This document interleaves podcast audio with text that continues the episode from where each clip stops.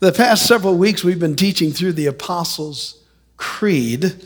It's important to remember that this is the creed that was first used as a vow when people were water baptized.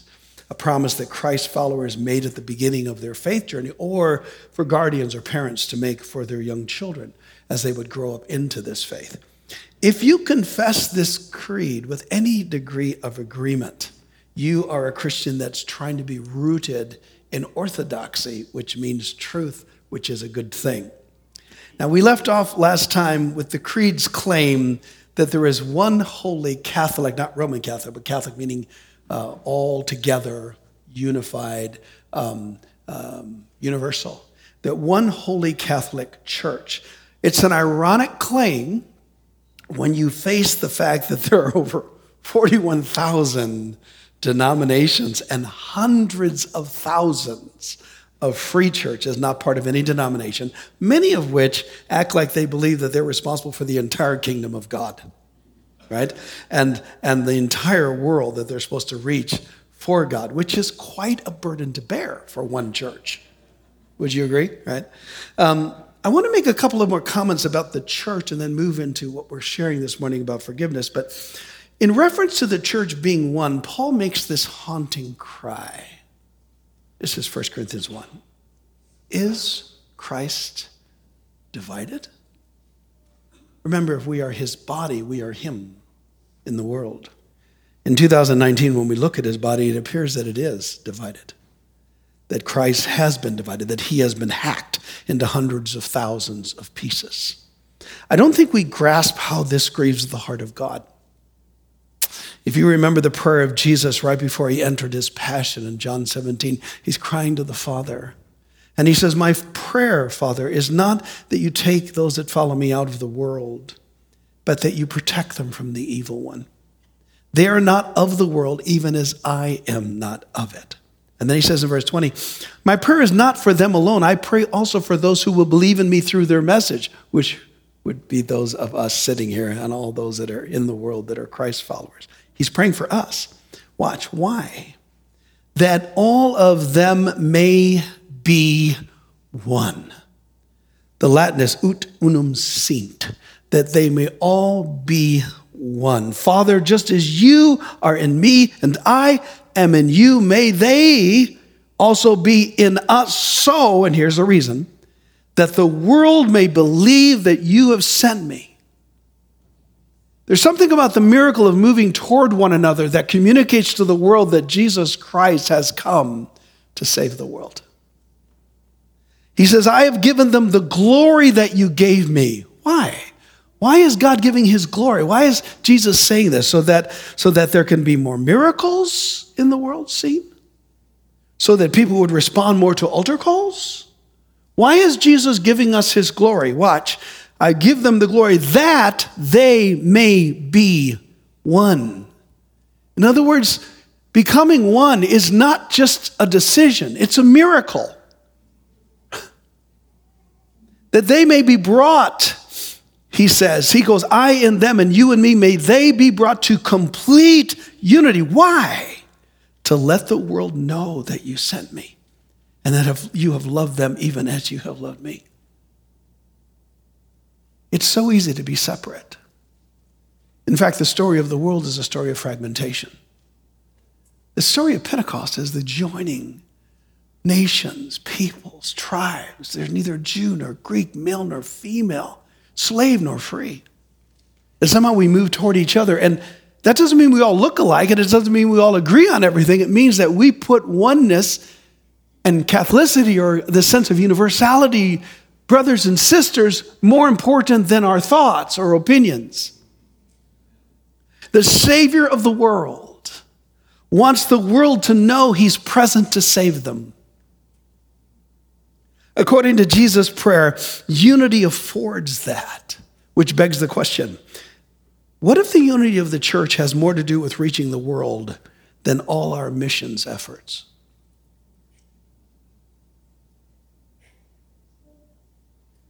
What if Christ is waiting for us to dare to move towards each other? Not to become uniform in how we believe and practice, but united as we celebrate each other's differences. Consider the theological reason for why Christ gives ministries to the church at all.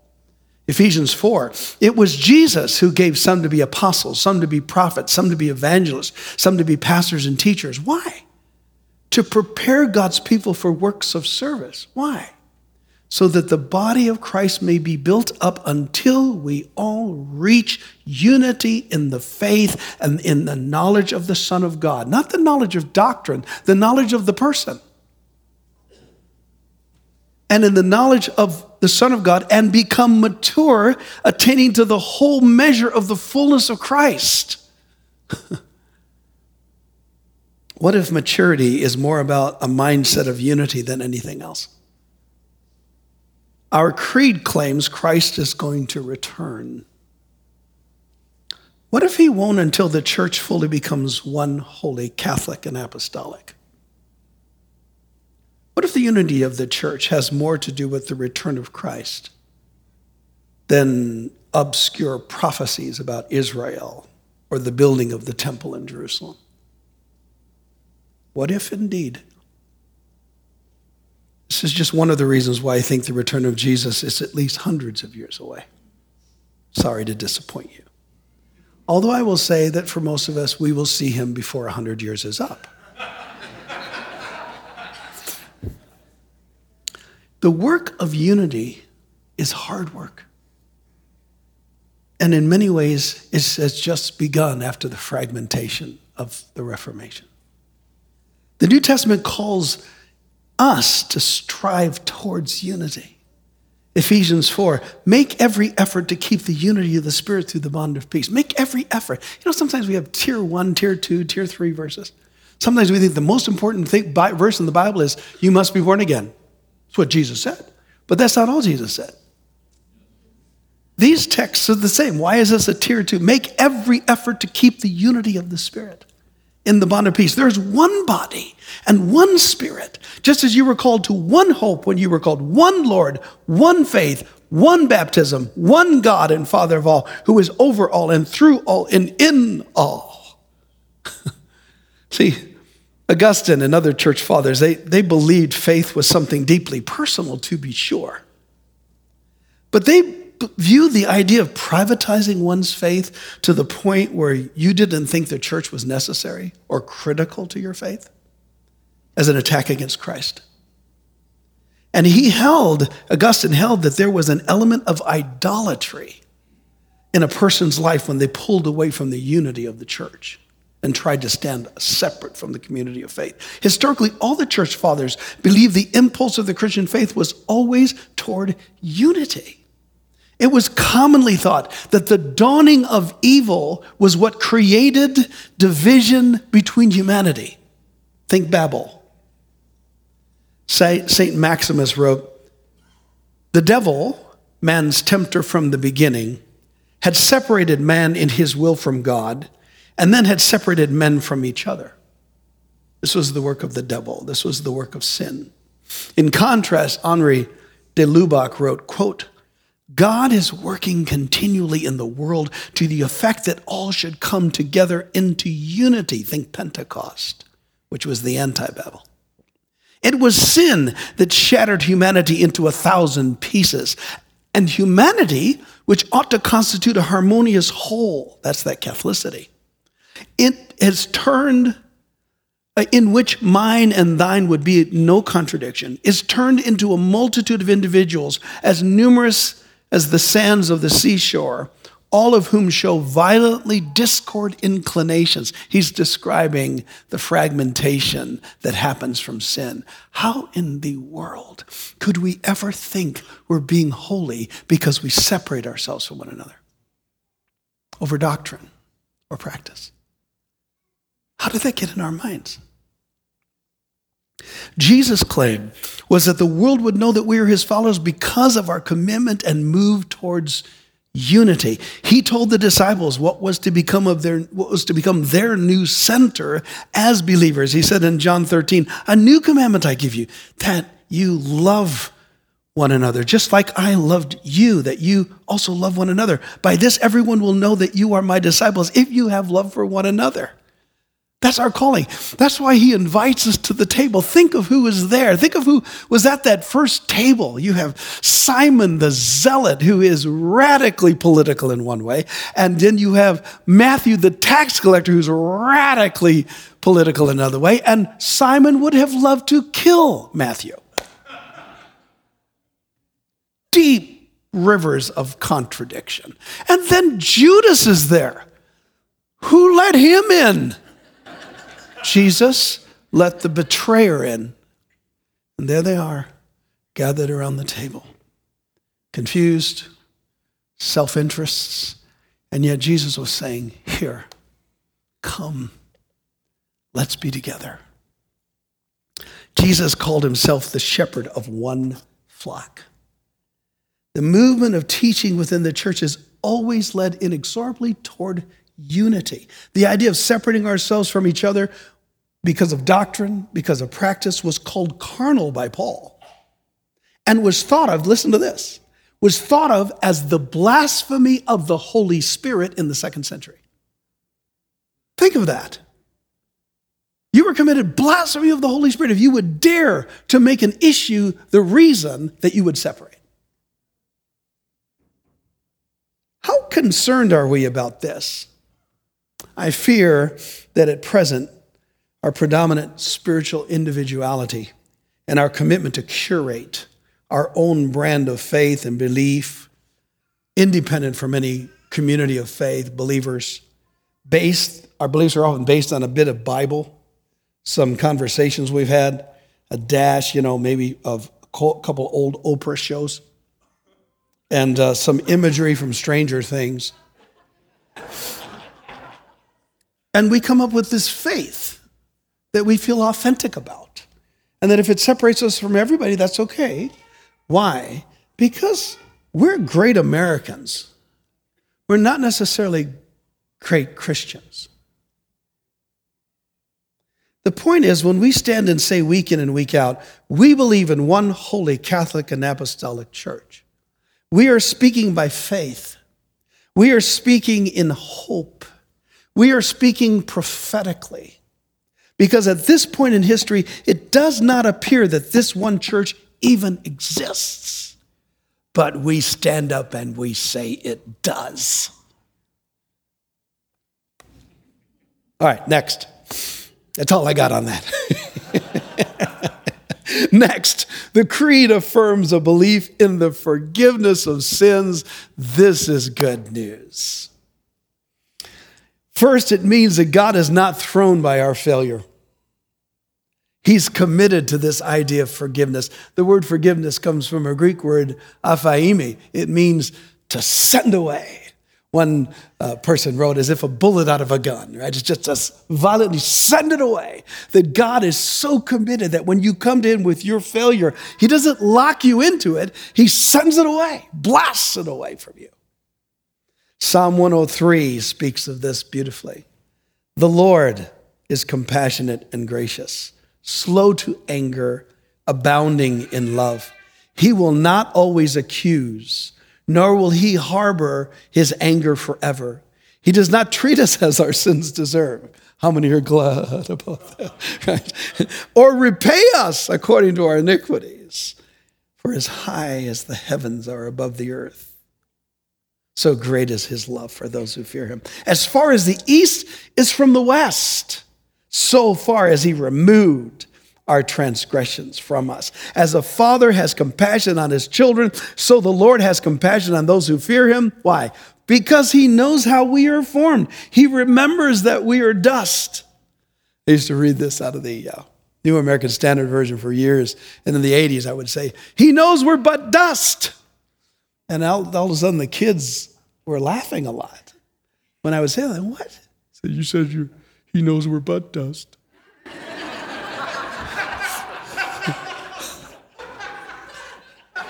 so now I use a different translation. But I do agree we are butt dust. what this means is, is that God is not demanding some great performance from you. In Psalm 139, he says, Oh Lord, you have searched me and you know me. You know when I sit, you know when I rise, you perceive my thoughts from afar. You discern my going out, my lying down. You're familiar with all my stuff. Before there's even a word on my tongue, God, you know it. You hem me in behind before you've laid your hand upon me. The claim here is that we are known completely by God, and in one sense, this idea should paralyze us. Nothing hidden. Nothing. Even our thoughts, not hidden. Then the psalmist nods to an improbable and completely unexpected response from God. And that, that he says this You have laid your hand upon me in spite of all that has happened, all that I've done, all that I even thought about doing, you still lay your hand. This is a reference of a hand of care, not a whack, but a hand of blessing, of care, of love. Which is to say that though God knows the worst about you, God still reaches out to care for, love, and bless you. the next verse, well, when he says, the next verse the psalmist says, after that's been said, he says, Such knowledge is too wonderful for me, too lofty for me to attain. He's basically responding, There is no way this can be true. How can this be true? How can you know me so completely and still bless me? Because if I know me the way I know me, I want to kill me. J.I. Packer captures this claim from God about us in this quote. Quote, there is tremendous relief in knowing that his love to me is utterly realistic, based at every point on prior knowledge of the worst about me, so that no discovery now can dis- disillusion him about me in the way I am so often disillusioned about myself. End quote. This means it's safe to admit failure before God. First, you're not telling God something he doesn't already see. Second, God isn't surprised by your failure. And third, mercy always triumphs over judgment in God.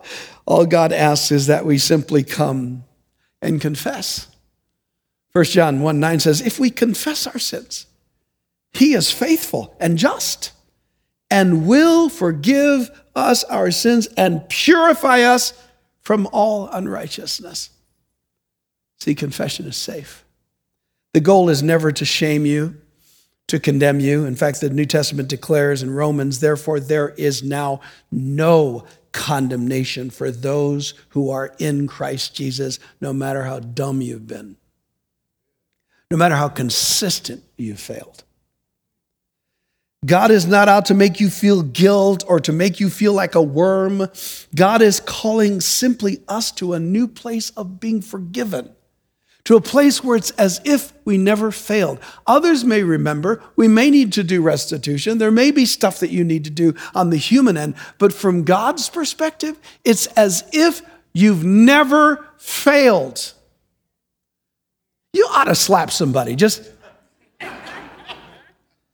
there's a couple ways that that works. First of all, it's, it's, it's like that eraser slate. Do you ever do those things where you do those little knobby things and you kind of do it and you mess up the drawing and what do you do? You throw it away? No, you go, right? So, so here you are just trying to serve God and trying to be kind and trying to be loving and trying to, and then all of a sudden, ah, it's like, ah, crud, what do I do?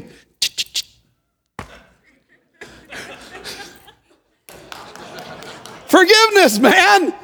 Just do your or, or, or, when I was when the kids were little, you know, I used to play video. I don't play video games anymore; they got too hard. But when they when they were little, you know, and they were little knobby things walking around, you know, I would play those video games, and I was pretty good. I used to beat my kids, you know, when they were two and three. but by the time they're hitting four, they're getting pretty good. You know, my oldest was getting pretty good, and then when I, I would never forget the first time he was actually beating me, and I just I was kind of freaking out. And I was watching him and I'm trying to keep up with it. I couldn't keep up with him. So I just reached over to the, to the thing and pushed reset. it's as if it never happened. if you're losing in the game, baby, hit your reset. Say, God, help. and then you stand before God as if you had never sinned. So far as the east is from the west, that's how far He has cast your transgressions from you. And then not only that, but the way forgiveness works is it's not just the sending away of our failings, it's the call to growth. Because God knows us completely, God is able to see that we're not just sinful creatures. There's something more. God is able to see and to summon into being that which is just potential in us, namely the self in us that is not the sinner, the new person, the new creation in Christ Jesus. Paul speaks of this in Ephesians 4. You were taught with regard to your former way of life to put off the old self, which is being corrupted. Notice it's still currently being corrupted. Still this activity pulling at you. Paul said, I got to die daily. I'm hoping one day to get to that instead of having to die hourly. He said, which is being corrupted by its deceitful desires, to be made new in the attitude of your minds. Had to put on the new self, created to be like God in true righteousness and holiness. In this sense, God forgives us rather than just our sin. The sinful self is allowed to die. The self that can live righteous life is raised by God through our process of coming to Him for forgiveness. It's God's call for us to become a new kind of humanity. the beauty of this is that God is okay with you being a schizophrenic for a while right? Where sometimes you're righteous, sometimes you're not so much. But God invites you every time when you're not so much to simply come. His forgiveness is not based on conditions other than just confession. Again, if we confess our sins, He is faithful and just and will forgive us our sins and purify us from all unrighteousness. God is faithful to forgive. As a young man, I remember growing up trying to be holy, trying to obey my parents, trying to be a disciple of Christ, and was really a professional sinner at such a young age. Right? And, uh, and I was so discouraged. I would get so discouraged. I remember one particular day, I walked into our, our um, dining room and I sat down and I said, God, I don't, I don't know if I can do this. I'm just, I'm so unfaithful. And I don't, my part, I just, I'm so sorry, I'm so unfaithful. And I remember hearing, based on this text, the Holy Spirit saying to me, I am more faithful to forgive you than you are faithful to sin. I am more faithful to forgive you than you are faithful to sin. And basically, the idea was you can't beat God. I mean, he told us to forgive one another. One time, Peter comes up to Jesus and said, All right, so I'm okay with this forgiveness thing, but how many times? Like seven? You know, and he's keeping track, right? Seven? And Jesus goes, No. It's like more like seven times 70. And then another gospel adds a day. That's like 490 times a day. I mean, you may be really having trouble, but I bet you you don't sin 490 times a day. I mean, you may get into the low 400s. but, but, if, but if God calls us to forgive each other 490 times a day, how much further and beyond infinitely is God? I would like to suggest that the reason God makes it so easy to get forgiven is so that the focus of our lives is not on our sinfulness, but so that we can understand our selfishness and our self absorption and then be open to God's call to live a life that is higher than that. And for Him to communicate to us the way we, in our personality, with our experience, with our past, with our hurts, with our abuses, are being abused, how we can process living a new kind of life. And that just takes a while to, to crack that code for you. The same code doesn't work for everybody. Now, many in our modern age have abandoned the notion of personal sin. So forgiveness seems superfluous, it's, it's unnecessary. People have pathologies, not sin. Due to genes, due to environment, nobody sins anymore. On this view, we're not sinners who need forgiveness, we're simply sick people who need therapies. I'm not against therapy, no, no, no. Uh, but therapy is no replacement for forgiveness. On this view that humans don't sin, we think that we're, we're not selfish or self seeking to the neglect and hurt of other people. We're, we act the way we act because we have not been nurtured to our highest potential. And have not been, or maybe somebody has prevented us from realizing our own dreams. Or maybe, maybe we act the way we act because we've been victims of the overreaching demands of others, right? It isn't that we're sinners. This means humans don't need forgiveness for personal sin. We just need to be more patient with ourselves and love and forgive ourselves. And after all, we've been massively sinned against by parents and siblings and teachers and preachers and leaders. And our traumas are so many and so profound that uh, we'd be lucky to find any healing, even if we spent the rest of our lives on this planet in therapy. And we're so exhausted by the sins committed against us, we have no energy to be sinners ourselves.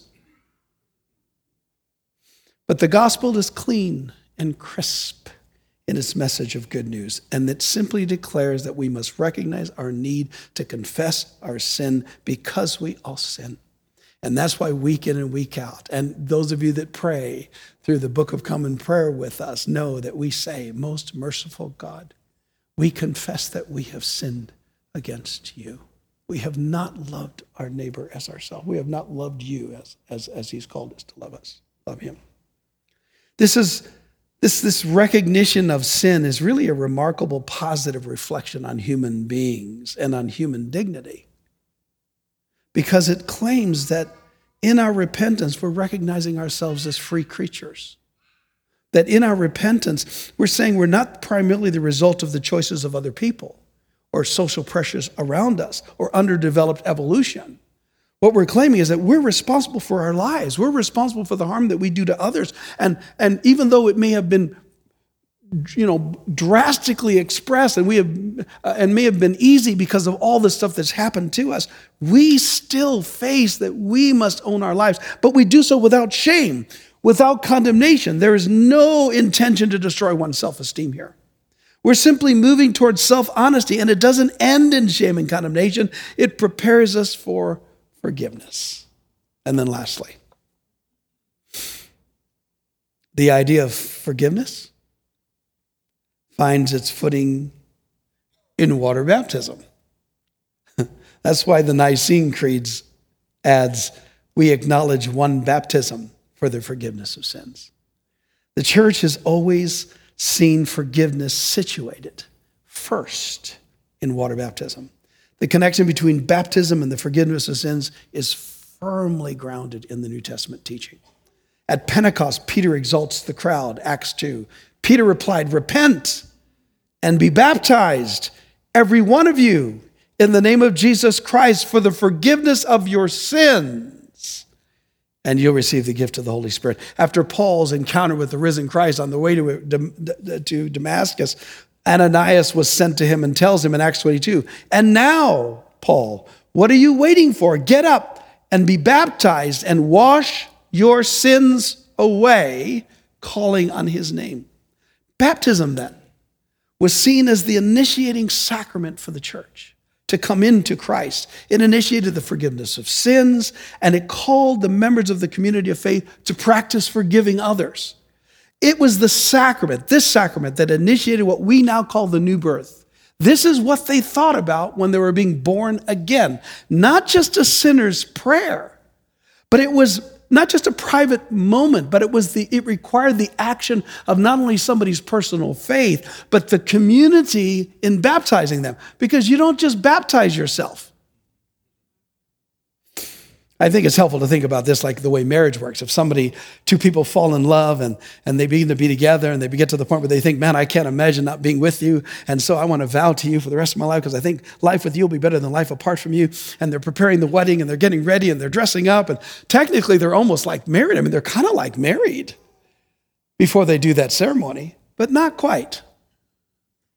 And then when they go up and they do the ceremony, they come off, everybody looks at them as married. There's something about the whole thing that after the event that that seals the deal. When you have an encounter with Jesus, you fall in love, and you should be directed to the water, to an event where salvation is secured. I mean, in a way, you're already saved, but not exactly. If you died with the intention of going to that baptismal event, the church has always said you'd be safe, that God sees your heart, but the intention should always be to go to the water right? This is so suffused in the early church that when we read about Philip in Acts 8, he sees this guy in a chariot. He heard the man reading Isaiah the prophet. Do you understand what, he, what you're reading, Philip asks? The guy goes, How can I unless someone explains it to me? So he invited Philip up to sit with him, and they talk. And after they're done talking, the eunuch asked Philip, Tell me, please, who is the prophet talking about, himself or someone else? Then Philip began with that very passage of scripture and told him the good news about Jesus and watch. And as they traveled along the road, they came to some water, and the eunuch said, Look, here is water. Why shouldn't I be baptized? What was going on? In their message, coming to Jesus meant coming to the water. Baptism and salvation were always conflated in the minds of the early church. This call to salvation was a call to the water. Salvation was not just a private matter. You were coming to God, but you were also coming to one holy Catholic and Apostolic Church. That means the church plays a role in God's economy of forgiveness. That's why in John 20, Jesus told the apostles, if you forgive anyone's sins, they're forgiven. If you do not forgive them, they're not forgiven. There's some way in which the church is involved in this business of forgiveness. If you're overly Protestant, you will protest this. But here's the deal don't freak out. Don't panic if you've not been baptized. Just let us baptize you. Problem solved. Next week, we're going to talk about our future the resurrection of the dead and the life of the world to come. Amen. Let's stand.